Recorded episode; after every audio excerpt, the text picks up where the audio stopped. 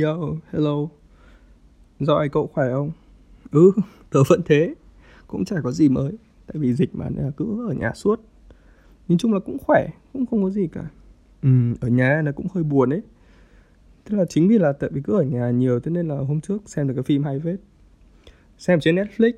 Ờ, bình thường là không bao giờ xem phim trên Netflix đâu nha. Tại vì biết là Netflix thì toàn là phim Âu Mỹ là một này, hoặc là phim do Netflix sản xuất là nhiều này à, mình cứ không hợp với cả mấy cái phim lắm. Thế mà hôm đấy tự nhiên tầm ba bốn giờ sáng không ngủ được chả hiểu thế nào bật tivi lên lại tìm được cái phim châu á. Mà phim này là trung quốc và nhật bản bắt tay nhau làm hai giờ. Đấy. Phim tên là gì nhỉ? Ờ, độc mã vượt ngàn dặm.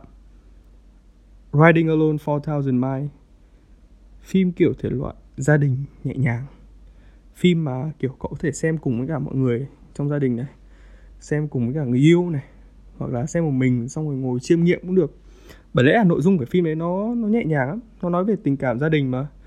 Uhm, một người bố đi sang tận Trung Quốc ông bố này ở Nhật đi sang tận Trung Quốc ở một cái vùng xa xôi hẻo lánh để hoàn thành nốt cái thước phim giang dở cho cậu con trai.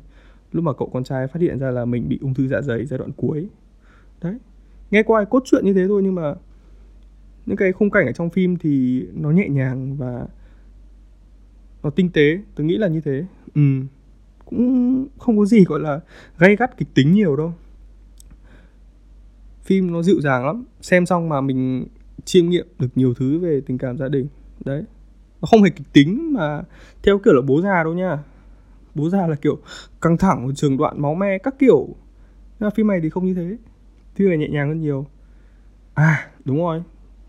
Biết tại sao không? Tại vì là trương nghệ mưu đạo diễn mà phim có nhiều cảnh thiên nhiên núi rừng mây biển. Đẹp dã man luôn. Mà có cái tivi ở nhà tivi 4K xem nét vô cùng xem thích lắm. Ừ đấy. Xong rồi hôm nào mà có thời gian xem thử xem. Ừ, phim hay. Phim đạo diễn là trương nghệ mưu này. À, diễn viên chính là một diễn viên gạo cội người nhật.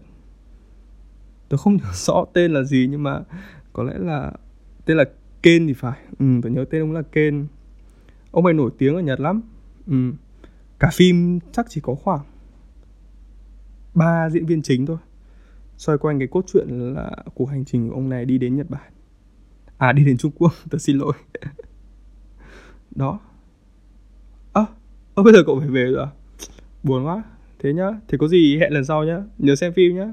Bye bye. Giữ gìn sức khỏe nhá.